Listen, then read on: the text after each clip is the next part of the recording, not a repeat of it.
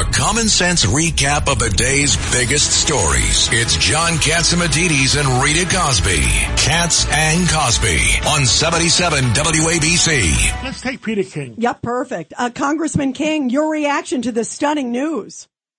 It, it, it's really shameful. It's indefensible. You had Matt Gaetz and six other Republicans hijack the Republican Party to join with 209 Democrats to remove the Speaker of the House. I mean, uh, again, he it's Gaetz that talks about how bad the Democrats are, how you can't trust them. Well, he has sided with the most liberal Democrats in the country to remove the duly elected Republican Speaker of the House. This has never happened in history before. It shouldn't happen. And Kevin McCarthy, first of all, I think he's doing as good a job as anyone can be under the circumstances. And when you, you were there, uh, of four or five Congressman, you were there 28 years. Have you ever seen anything stupid like this? No, this is the stupidest thing ever. It's never happened before in the history of the country. Only once did it ever come to a vote. That was in 1910, and it was defeated.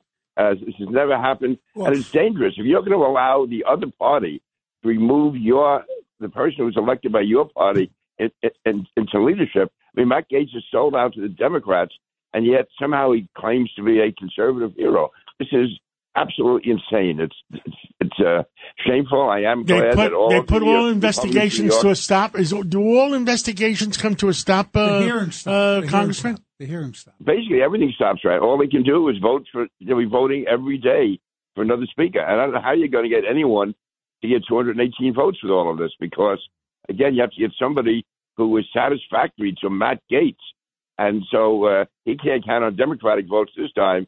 Yes, he has to get 218 Republican votes. I don't see who is out there who would be able to get the votes under under the conditions they're putting on them. You know what they could do, Peter? It's Richard Weinberg. You know what they could do? If this, if Jeffries is is being cute, he can cut a a power sharing agreement and divide up the chairmanships of the committees. That's one way. So he could. He could or could You know, not. that- he can. I mean, that would make the government work. But think what Matt Gaetz will have done then. That's he will have given right. up. He'll giving up half of the power and half of the authority of the Republican Party to the Democrats.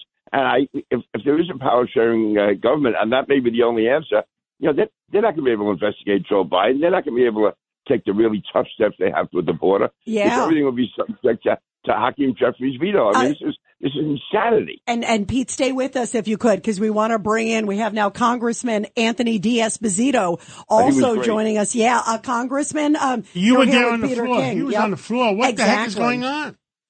Oh, it's uh, it's been quite a day. You know, it's uh, I I think I was I was texting Congressman King earlier. It, it's without a doubt a sad day in America. The fact that we allowed uh, a couple of far right maniacs to take over the floor of the House of Representatives, and literally, uh, it, it boggles my mind that uh, you know Matt Gaetz is talking about being as conservative as he is and protecting the United States of America, and he literally just cast a vote with AOC, Omar, Tlaib, uh, and the rest of the uh, of the squad. So explain, do you believe he's doing this because he's already signaled that he may want to run for governor of Florida? Is this all sort of like a his personal ambitions? I Name, mean, rec- name recognition? I mean, what is it? Yeah, this is this is all about personal. It's it's all about being an egotistical maniac. It's all about having zero interest in the future of this country. What we should be focused on right now is is, is talking about the success that we had on Saturday, uh, making sure that our government remained open for the next 45 days, so that we could, you know, pay people, so that we can continue to put appropriations on the floor uh, and get our government in working order. But instead, uh, we're dealing again with this egotistical maniac who uh, is only focused on raising money. I mean, as he's speaking on the floor, talking about uh, ousting the Speaker of the House, uh, he's sending out emails raising money off of it. He's not interested in, in this country. He's not interested in making it better. He's not interested in reining in spending. He's not interested in securing our border. He's interested in one person, and that's Matt Gaetz. Congressman, this is Craig Eaton. I have a question because I'm sure our listeners are wondering who were the other Republicans that voted to oust McCarthy? We'd like we'd like to know who they are. So yeah, I'll read- give us the names Give so us the can names. create yeah. a, a crap list. yeah. Uh, I believe the the names that uh, that voted alongside. Um, I know off the top of my head was uh, Eli Crane. I believe uh, Biggs, uh, Bob Good.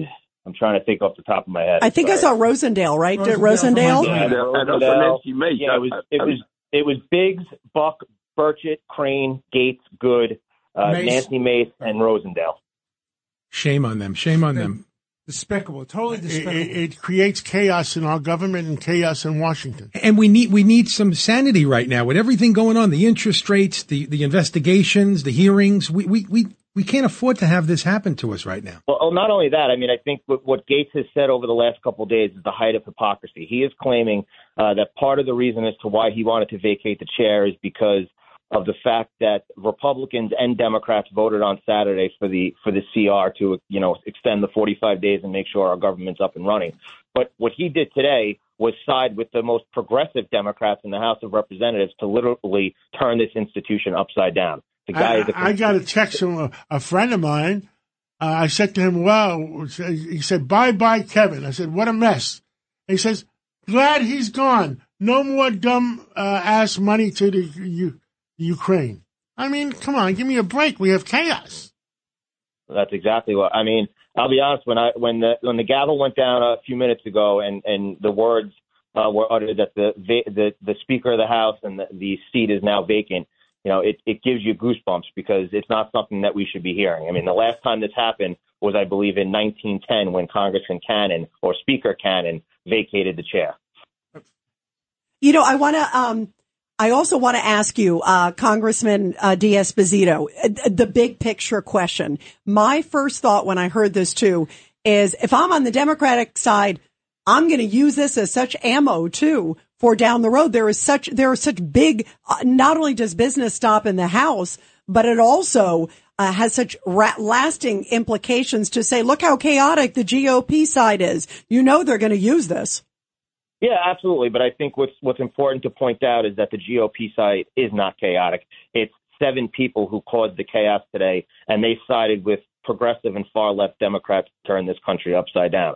The majority of the Republicans in the House of Representatives want to rein in wasteful spending. They want to put checks and balances on Joe Biden's crazy administration. They want to secure the border, and that's exactly what we've done. We've passed legislation on the House floor, some of it in a bipartisan fashion to, to secure our borders, one of the most comprehensive border bills that we've voted on in, or I've heard that it's been voted on in years.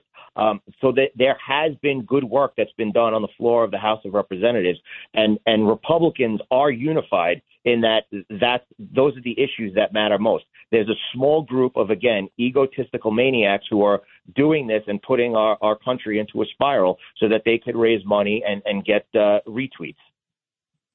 All right. I think uh, Nicole wants to call in too. Is she calling in? Nicole Malliotakis? She said she's going to try to call in.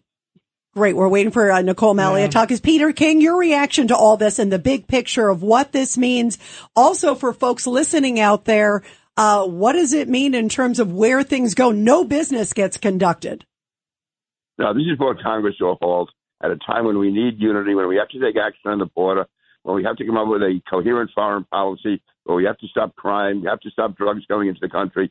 This is all stopped for Matt Gaetz' ego. And I can't emphasize enough what Anthony D'Esposito said. You have seven Republicans who undid the, the, the will of the other 215. Well, I wonder what the Republicans who wanted- Democrats think about it. If we had Anthony Weiner on, what he would think about it. And, well, An- An- Anthony Weiner would probably say that uh, he understands what the Democrats did. Uh, Matt Gaetz gave them a gift. He is now, Yeah. in effect, almost brought them into the government. And that's and Pete, you're absolutely right. And what we should be focused on, especially as New Yorkers, is the circular firing squad that the Democrats have created with with Mayor Adams and and uh, Governor Hochul going at one another and them going after President Biden. That's at, as New York Republicans, that's what we should be focused on. Instead, we're now dealing with uh, with coddling Matt Gaetz, who who is a legitimate man child and has has clearly sent this this institution into a downward spiral. But So when do they take the next vote? It Could be as early as tonight. Yeah, it could be as early as tonight, and and I have to say that I am I am confident. I think that we're going to go into conference. We're going to, you know, figure out exactly what we have. So what time We're is conference? In other words, are you scheduled to go into conference now? Yeah, in about uh, half hour. All right. And, So and tell us what are some of the what could, what could happen tonight because people listening are going to say, well, uh, what names are going to be thrown out? Can you walk us through? no, listen to Rita Cosby between ten o'clock and twelve o'clock to find out what the heck is going on. Exactly, absolutely. And do you Yeah, think think Republicans will we're- we're nominate uh, Kevin again? I, I, you know, I think we're gonna we're gonna go into conference. We're gonna have uh, a conversation. I'm sure there'll be some choice words for many people, uh, and I hope that uh, we can come out of there unified and realize that the direction of this country matters on us having a speaker and and a qualified leader. And without a doubt, Kevin McCarthy was that person. Thank you, guys.